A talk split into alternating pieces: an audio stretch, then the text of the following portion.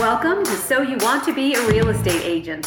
If you are trying to evaluate whether real estate is the right career for you, wondering whether you're doing the right things to launch into quick success, or looking for tips and tools you can use today to become a more productive agent, this is your podcast. Welcome to episode 12 of So You Want to Be a Real Estate Agent. I'm Meredith Fogel along with my co host, Valerie Harnois. Thank you so much for listening once again. And as a reminder, please keep the ratings coming. And we have a special ask for you guys this week, which is to please leave a very brief or long, if you want to, review. Just a few words or a sentence would be really helpful along with your rating so we can get a sense of what we're doing well and what we can improve on. So let's start with a review of episode 11, which was part three of our goal setting series, where we really broke down your goals. We shared a goal setting worksheet that you can start using today. And if you go to our website at therealestaterainmakers.com, you can get direct access to that worksheet. That worksheet and an entire workbook, which I just finished designing, and similar tools will be available in the book Farming for Real Estate Agents and also on our website. So today we're totally shifting gears and we are going to be talking about whether you, as an agent, are likely to be a better buyer's agent or a better listing agent. And we're going to talk about, too, what you might prefer. Some people have strong preferences to work right. with buyers or sellers. And this is going to be a little bit of a battle of the agents because you've got one agent, yours truly, who prefers to list, and the other agent, Valerie, who prefers to work with buyers, right? Right, yeah. So, we're going to talk about what we like best about both types of agency why we chose to concentrate on the types of agency that we do and whether it's possible to do both. So, we normally start with a quote, but this time we're going to start with a saying that we hear all the time in real estate, which is you have to list to last. Valerie, do you think that's true? I think it's easier and later that how many people can you drive around for buyers? But if you have the listings, you're doing all the work, then they're just sitting there basically until it gets sold. So, yes, from that standpoint, yes. Yeah, I think that's true. The you can probably handle more transactions of listings than Correct. you can handle buyers at a given time. Right. And I was thinking a lot about whether some agents naturally fall into working more with buyers or sellers. Do you think that there are agents who fall kind of naturally just because of their personalities and their preferences into working with one or the other? I think so. Um, I've always said it's funny because I always feel, and I know you disagree, I think, that I feel that buyer has the upper hand because I always feel like, hey, these people are committed. They've put a sign, they staged their house, they gave us a price. We don't have to move. Some of my buyers have to move, then that's different. But if we have really that luxury of saying we can buy your house or we can just walk away, I feel the person that can walk away has the power in the in the transaction in the negotiations. Interesting. Right. And so as a listing agent i think you're right. I would i would disagree. And the reason is that i feel the seller especially now in this very seller favorite right. market that's true. we have buyers coming to us who are so desperate and they fall in love emotionally with the house. And then the seller in my mind has the leverage but that shows that right there's a there's a, a common right. ground. And that's what we as agents strive to find to bring a meeting of the minds together and create a successful transaction so let's talk a little bit about the major differences between each types of agency. And I'll share my thoughts, but first I wanted to ask Valerie what you think is unique about working with buyers. So talk to us about what's what's unique and like what makes a stellar buyer's agent, would you say? So I would say as a new agent, you're most likely to be a buyer's agent just to get in any market. Mm-hmm what I did is I was with you, so you had leads that you maybe didn't have the time for, or you were doing other listings, so I would do that. So I do have, I think, the personality for more of a buyer's agent. I kind of like to lead my people, kind of teach my people, manage the craziness, the insanity. Kind of, I think that's the trick of the whole thing. You really need to take people, they could be a professional or they could be a first time home buyer. You have to assess how you can take control of the transaction. Mm-hmm. It's weird because real estate is such an easy field to get into. I feel sometimes we don't get a lot of respect of, oh my God, you just got your license, you paid $70 and get your license, which I find insulting, really. But I love when I've had my first time home buyers, they're always on. They're like like feeding right from my hands. I love it. I'm teaching them all the time. even things that we do all the time, I point it out so they know what's going on, what's coming up next. I even tell them what the listing agent's going to tell us back before because from doing it enough, you just know. And then I love, like, I had the COO from a huge company here, and he's bright, brilliant. The house was a million dollars, and he was like, This is your field. You tell me what to do. I was like, thank you, Jesus. because then they surrender. I have a lot of people that, because they're either attorneys, this or that, they feel like they know it. And because you're an engineer doesn't mean you know how to purchase real estate. It's like a different, it's a combo of courting the agent, making the numbers work, mm-hmm. you know. So I think you have to, and I think we've talked about this, that when you have that interview or that first, it's almost like a love connection like if you don't connect, don't try. It's like trying to put a square into a circle. You're going to be miserable. They're going to hate it. The other people they you did a horrible job when it shouldn't even have begun.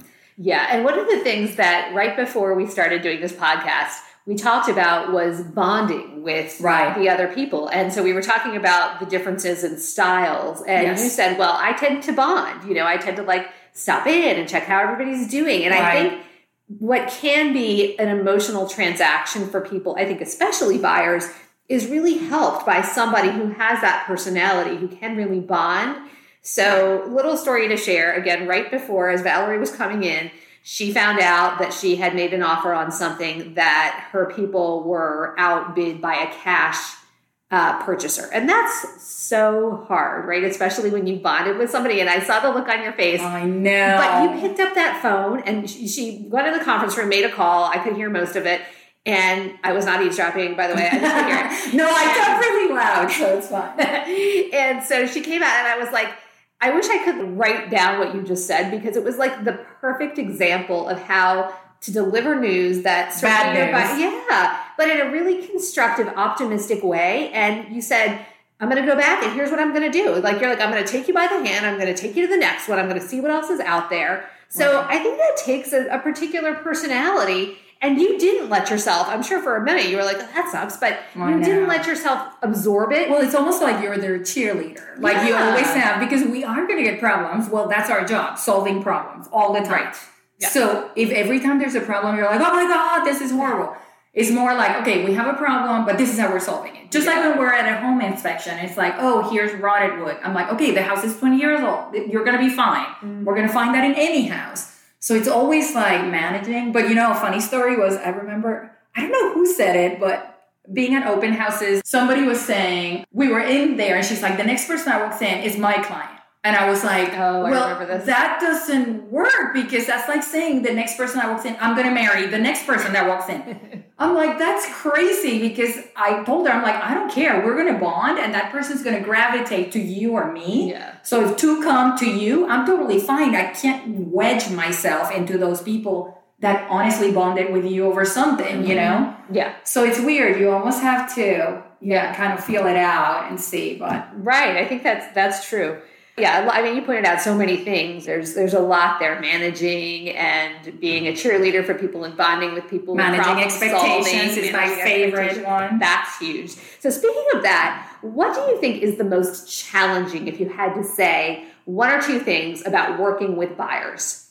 I would say what I just said of the buyers that know everything. Maybe I am like one of these proud Puerto Rican people, but I'm insulted when people, you know what I mean? Like, um, I don't know. But yes, that makes it, I think, really difficult. And um, I don't know. And the buyers, I find it so, to me, it's so natural that I, I love the process. So I would say that's the only thing that's a big hurdle for me. And most of those people I do not end up working with. Oh, really? Oh, yeah, yeah, yeah, yeah. Because I could be using that energy to get three more people that have bonded mm. with me as mm. opposed to the anxiety of trying to please someone I cannot. Good point. And actually, I think it gives you a little respect, like from them. Like when I'm like, you know what, it's a very intense, close transaction, and you need someone that, you know, kind of goes with your style, and that's not me.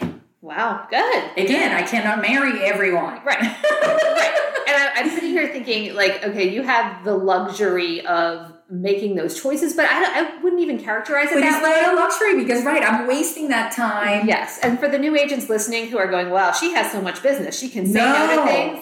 that's not it's kind of almost the other way around and right? you spend so much energy on the problem people yeah and then you become i feel when you're like right now i'm doing great transactions so i'm almost like attracting people Mm. because they see me busy i'm happy i'm doing it you know proactive if i'm in a horrible transaction i don't look like you want to be around me because i'm like oh my god they're gonna call or you know or i have to call them.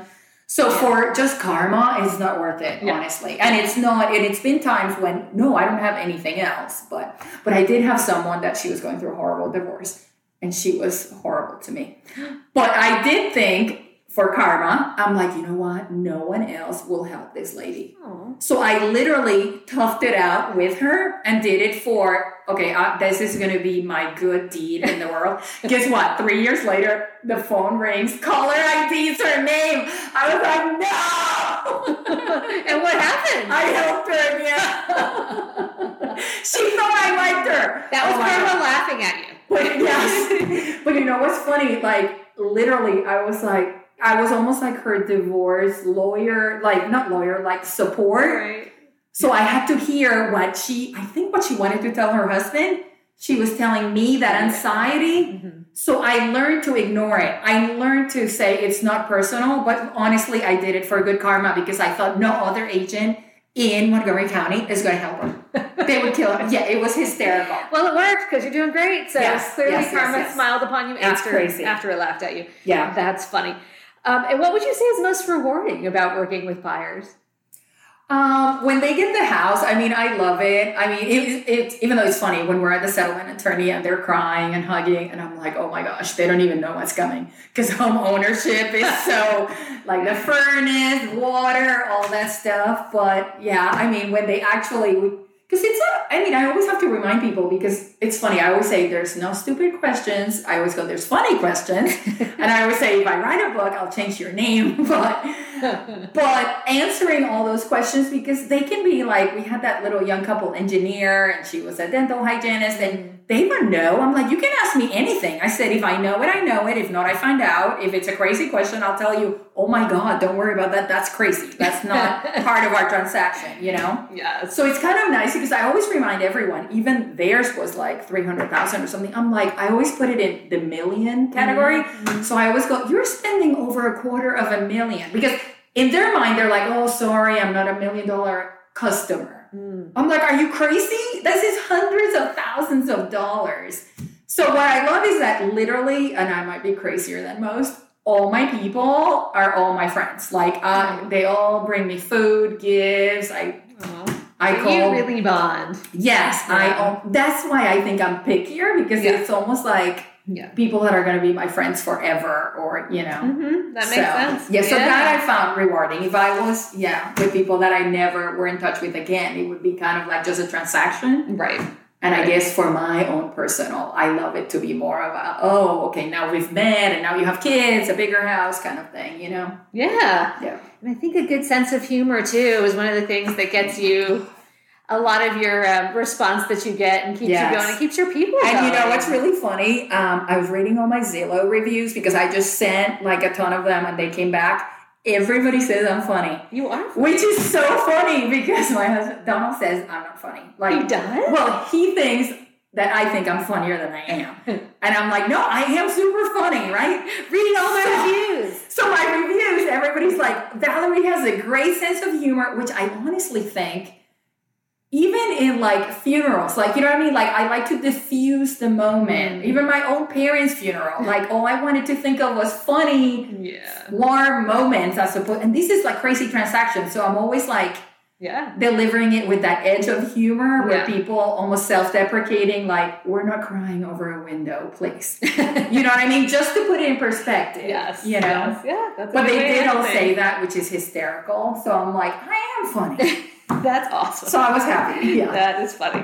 All right, so now we're going to pivot and talk about what is unique about working with listings, which is mo- what I mostly do. So, one of the differences I think is obtaining listings is generally much more competitive. Yes. Buyers tend to, as Valerie said, bond, gravitate, whatever, be referred, I think more. Listings are more like an interview almost every single time, although the more the longer you do this, Right. the more referrals and the more people asking just for you will, you know, become prevalent.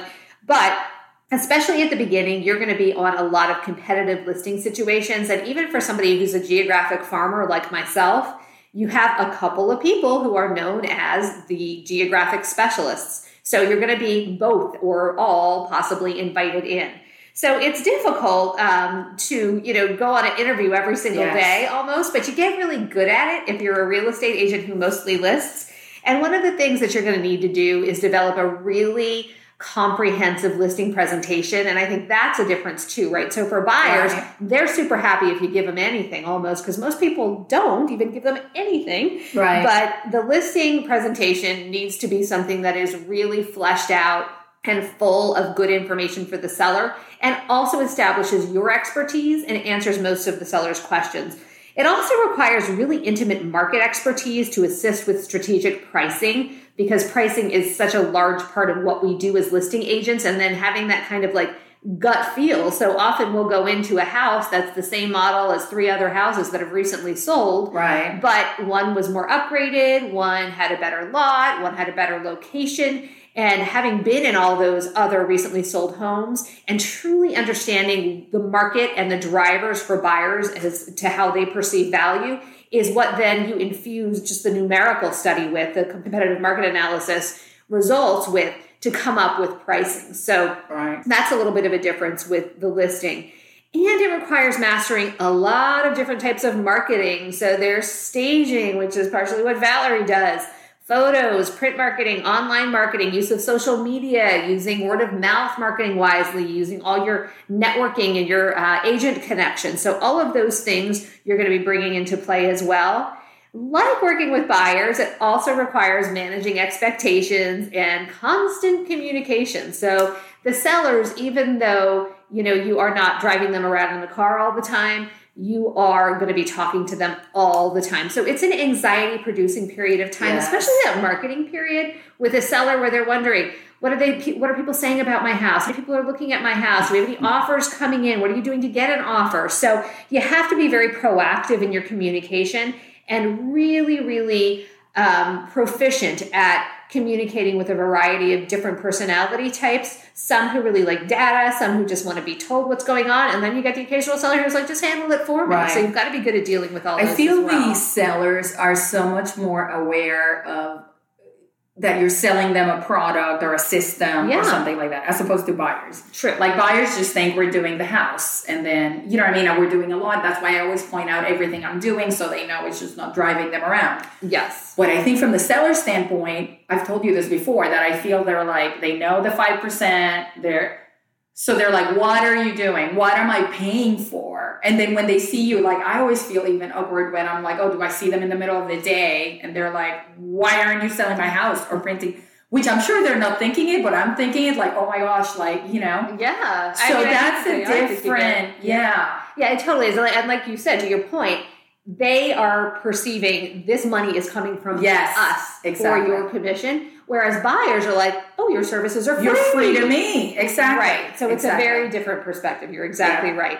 What I would say is most rewarding about working with sellers is that they are extremely grateful when you exceed their expectations. So I uh-huh. think when they realize who they got and that the expertise is there Mm-hmm. and that, you know, all of the things that they were told about you are true and more, it feels so good to get them to that finish line. Same kind of thing at the settlement table right. they're so happy and because people sell for a variety of reasons most of the time you're helping them through a very um, happy transaction Right. but sometimes you're helping them through a very difficult life situation and that's really rewarding too actually And it's funny because they might, and I've heard your stories, or I've had some myself, where they have had, had difficult times during the transaction, but then once they've gotten to the like finish, they almost know that they were difficult, and then they were like, "Thank you so much, that's behind us." And then, yes. like we had one where we had the sale part, and that was harder, and then I took over the buying side, and that became easier. Right. Because you had handled this part, but I think you kind of handled more the yeah more difficult part. yeah. Exactly. And I was able to say, Yay, I get the move on kind of Yeah. cheerleader that. So it's yeah. Yeah, and I mean that's that speaks to what is most challenging. I think is when you have either a seller who's going through something difficult Right. themselves And the same thing, you know, with your buyer story, where they're sort of taking it out on you, inventing to you sometimes. Right. That can be that can be very difficult. Um, or when you're in the middle of a market shift, right? I mean, that makes a big difference too. So sometimes that's seasonal. Back in the 2007, when we shifted to 2008, man, that was a tough one. When you had sellers who were having to sell out of need and losing their houses, that's really really hard. But again, sometimes those can be the most rewarding as well can an agent manage more listings or more buyers at once? I think we kind of answered Yeah. that question. So you think more listings at once is Oh, definitely. Definitely, More yeah. listings as Yeah. one once. I agree. I agree. And I think the other thing we kind of identified here is there are a lot of similarities between both, right? So both types of agents have to have really good market knowledge and give the client the inside edge. Right. So I think especially now we're seeing that almost almost more because we're doing so much matchmaking, right? Like you've got buyers who are looking for something very specific. So for example, that buyer that Valerie just found out got outbid by the cash buyer, the first thing she did was to message one of our coworkers who she knows has something coming on that's not on the market yet Right. that might work for the buyer. So that's where having that really good agent network and that's something that everybody listening should work so hard to develop is so Right. important. And you know, like people say that, like this last person I met at an open house, she's like, I want you because I know you know what's coming up. Like they don't want to miss out. yes. Especially in this market. Yes. A buyer from outside our neighborhood may never know about a listing here. Yes, If exactly. it wasn't because we all kind of talk to each other. you know? Right. And yet, as a listing agent, it's the same thing. So we are bringing Yeah. to our sellers buyers who might not Right. otherwise ever have known about the property, and hopefully multiple buyers in a market like this. Right. So we're getting their price as strong as we possibly can.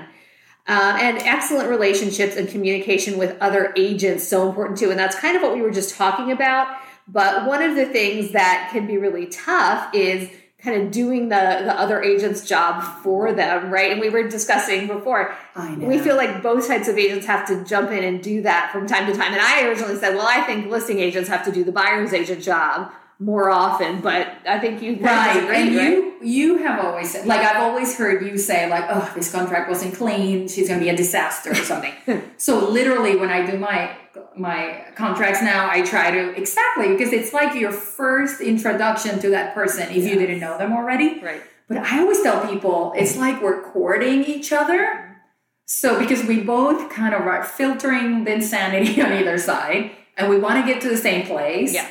So it's very interesting. So even if I find a mistake, it's not like I want to be like, oh, you forgot part 2B or something. Right. I'll be like, hey, do you want me to fill it out for you or do you want to have it filled out? Or because at the end of the day, I always tell my people, we want to save the super kind of annoying language Yeah. for when we need it. Right. So in between, I'm like, oh, okay. Oh, you might have forgotten to put the ta-. like the last one I did yesterday. They didn't put the tax or the Mm. plat, and I'm like, you know what? I printed it. I put it with disclosures. Now he has it because I gave it. I didn't even mention it oh. because I wanted to be. I, I didn't want him to be like, oh my god, I got one of those people that are going to micromanage me. right. So Right. yeah. But on the listing side, sometimes you do have to do that. And I think when one of the things I look at when when, when Valerie said clean contract for people who don't know, that's where like initials are missing, if it's not a clean contract, where you know all the information isn't filled in properly, buyers' names aren't filled in, dates aren't filled in, that kind of thing. Um, housekeeping stuff, but it does indicate that the person might not be all that detail oriented, and the buyer's agent has to have really good attention to detail. So I know you know this is mostly a buyer's agent.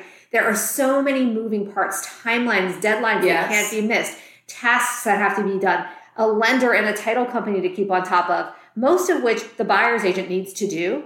So if I'm on the listing side and I get the sense that I've got a buyer's agent who is probably not checking in with the lender, not sending the stuff to the title company, then I have to step in and do it to protect my seller and to make sure the transaction makes it to the settlement table. So And that may be a new agent because, like, you have, you gave them to me, so I copied them. But all those systems, we have it on the listing side Yep. and on the yep. Other side where, yeah, you have to have a checklist of all your stuff to make sure. Yeah, I think there are new agents who have that issue, and They wing it. I don't know how you can wing it. I've woken up in the middle of the night like, when is my finance contingency expire? Even though I have it, I put it on my phone and Yes. but there's so many really important dates that Yes. how do you go back to your buyer and say I missed it Oh when they're gosh, you trusting can't. it? You can't. Oh but there are experienced agents that I will tell you Oh are just God. as bad, and they somehow, by the skin of their teeth, continue to do business. I don't know That's how. right.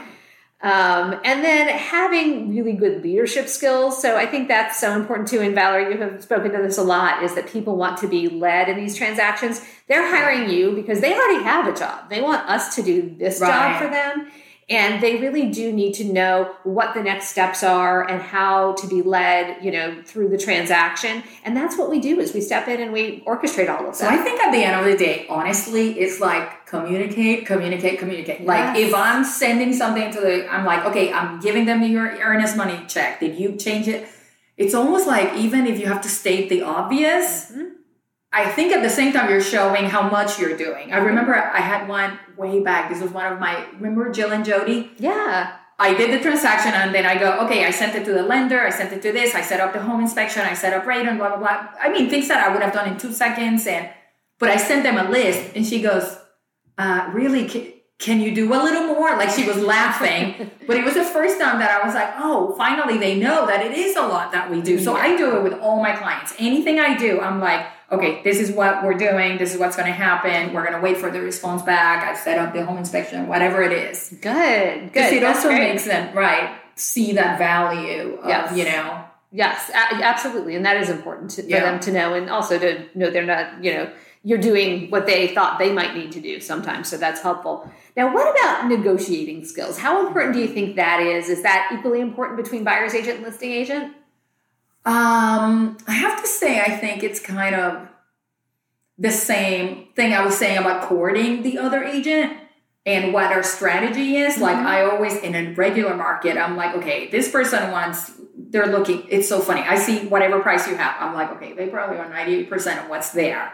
Everybody i always say what best transaction is where no one's happy because that means everyone compromised right So I always go, okay, let's go a little lower, not low enough to insult them, because that's a whole other psyche of, oh, forget it, we're not going to even send it back. Mhm. Which then it's your job to talk them out of the ledge of, oh my God, engage anybody that sits down for two hours to write a contract, right? So then it comes back and we're, we can, so it's, yeah, no, it's, I love the negotiating part. I'm not super over aggressive. I'm more like letting them take sneaky kind of way. I get to exactly the number we want. Hmm. I have to say nine out of 10 times Wow, that's good. just by being a little lower. And then sometimes we go way low if we can and then come back and meet them in the middle. Or sometimes I know we can't afford more and I say, sorry, we can only go up 2,000 more.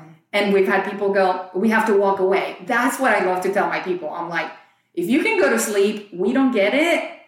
I'm good fighting for whatever you want, but don't come back tomorrow for $2,000 and be bitter that we didn't get it. So I'm like, and that I always explain my objective, subjective part Mm. where I make my little line chart Oh, with yeah. the prices. Yeah, I love that. And I go, okay, this house is anything from 820 to 860. It doesn't matter. It's whatever. That's the bricks and sticks, like we call it, the actual Mhm. house. But are you coming from California and you need it by next month? Then do 860. If you're sitting in Lakelands and you don't care, you're in your townhome, do the lower and see. You might get it, you may not. Yeah, there's a difference between price and value. Exactly. Absolutely. And that's the subjective part, which Yeah. is the emotional part of if you need it, you go higher. If you don't need it, you take your chances and go Yeah. lower. yeah, and But that putting it on them is so satisfying because I'm like, I'm telling you how you can get it tomorrow yeah. this way, or if you rather see if you can get a deal, then we can go this way. Mhm. Yeah. But I always say if you can go to sleep and you have no regrets, we're good. Mhm. But if you're gonna regret it, then you know that's not the you know the Yeah. offer we need. Yeah, yeah, it's true. And I think it's, you know, negotiating almost with your clients a little bit in that sense, right? You're, Right. educating and negotiating with them. And Yeah. then negotiating with the other agent is also part of that whole psychology. And I think that's where really good negotiators, I agree with you, you find a middle ground, you compromise somewhere most Right. of the time. People feel, each party feels that they've given something up. That's a good negotiation. Because I always tell people as a joke, I said, if they're doing cartwheels, if you're doing cartwheels, that means we paid too much. Yeah. If we, and the other way around, you know, if you're super happy, that means they didn't get as much as they wanted. Yeah. So in the middle means that hey, I didn't get as much as I wanted, and I didn't get it for a deal like I wanted. So, Mhm. which is probably exactly where it needed to be. But I have to tell you, I had one of my first transactions was on Little Quarry, and it was cash, really good. And the agent, which you know, and I won't name, she was like, "This is a horrible offer. I can't believe it." And I literally, I was pretty new, but I said, okay, why don't you just show it to your people and let me know? Guess what? Their people took it because bird in hand, suddenly they're like 800,000 in cash. So she was the one ruining it for them because honestly, we were not, it wasn't like a low ball insulting offer. It was really good and cash. Mm-hmm. So it was so funny because at that time I could have gotten in a fight with her and that wasn't going to get me anywhere. I said, okay, well, just pass it along and let me know what they say. Like, okay, if they think it's horrible, let me know. She, she was so mad they took it, which makes me laugh.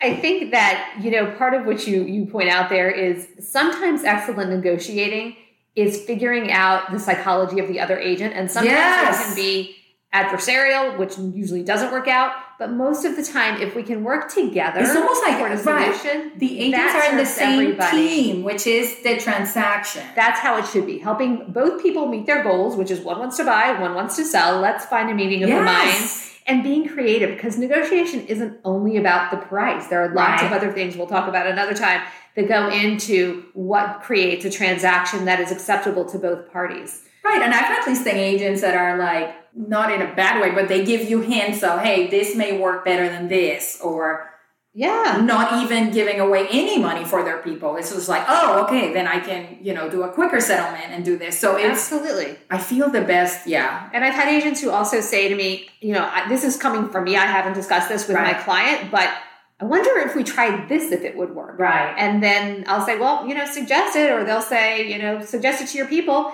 and I'll go back and they'll go, yeah, that's a good idea. So being again creative and collaborative right. in the approach tends to be so much better. And always with the buyers, I'm always like, well, put it in writing. And you know how many people yes. have me call, ask the listing agent if they'll take 840.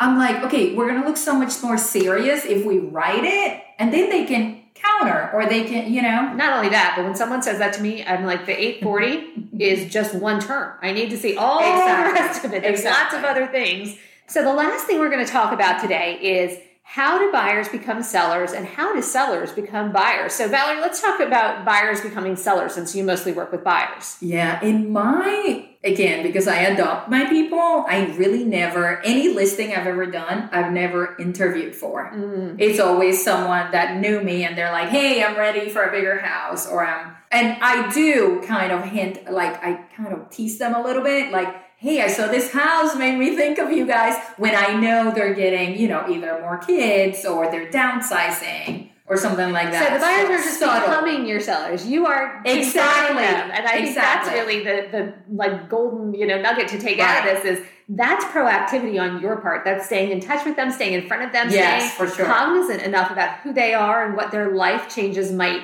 lead to that might right. you know have them and they may not even know like even now with this market i'm like you would be crazy. I always go rent that townhome and move to a house.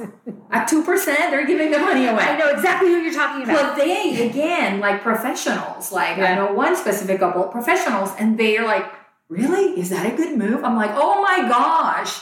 And then how do sellers become buyers? So I'll speak to this one. So sellers often become buyers either because they are they've worked with you before and sort of the same thing where you know you, they, you sort of adopted them. The other little trick I will tell people is buyers who move into your geographic farm area, and I cover this in my oh, book. that's true. That we're in your clients. Yes. Right. If you're the person that bonds with them, that sees them in the neighborhood, that's getting your direct mail pieces, that's seeing your market updates and seeing your success, they're going to call you when it comes time to sell. But here is another piece of hopefully golden wisdom for everybody listening out there is do everything you can when you are in that listing appointment to do what they call double ending the deal, which means ask the question, where are you going? Oh, yeah. So many listing agents don't bother to ask, and then the seller thinks, oh, I didn't think you could help me buy, or I didn't think you could refer me to somebody right. in another state. And then they miss the opportunity for that seller to also be a buyer and to help them through the whole transaction. So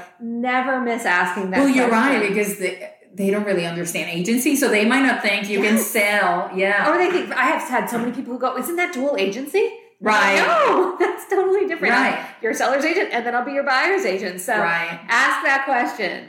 All right. So the other exciting thing we're going to tell you is that we are going to put a quiz on Facebook and hopefully on the website too. That's going to ask you: Are you a buyer's agent or a listing agent. So, you know what? We should take the quiz and see what happens. Oh my gosh, we should. That would be what if it came out the other way? That would be hilarious. that would be hilarious. Yeah. But so we will put that up. So look for that. Check out our Facebook page and check out our website at the Real Estate Rainmakers to find that quiz.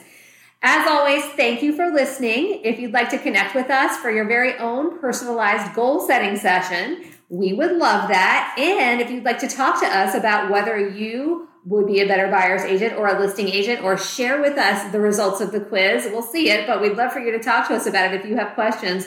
Connect with us, please, through our website. Again, that's therealestaterainmakers.com.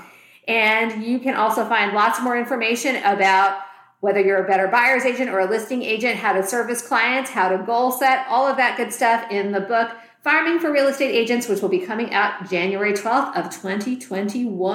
That's weird to say. Uh, thanks again for listening. Please leave us a review. I am Meredith Fogel along with Valerie Hernois. And this has been So You Want to Be a Real Estate Agent. See you next time. Bye. We are so grateful you joined us today on So You Want to Be a Real Estate Agent. If you're still not sure real estate is the right career for you, tune in to our next episodes. If you're more sure than ever, tune into future episodes for more tips, tools, and insider secrets that will help you launch into productive action and achieve quick success. Just a reminder that we love reviews. Please let us know what you like best about this podcast, what we could do better, ask us questions, or send us show ideas. Check out our show notes page for our contact info or visit our website, therealestaterainmakers.com, for access to the tools, tips, systems, and other great resources we mentioned on the show. I'm Meredith Fogel. And I'm Valerie Hernois. We appreciate you. Thanks for listening, and we'll see you next time.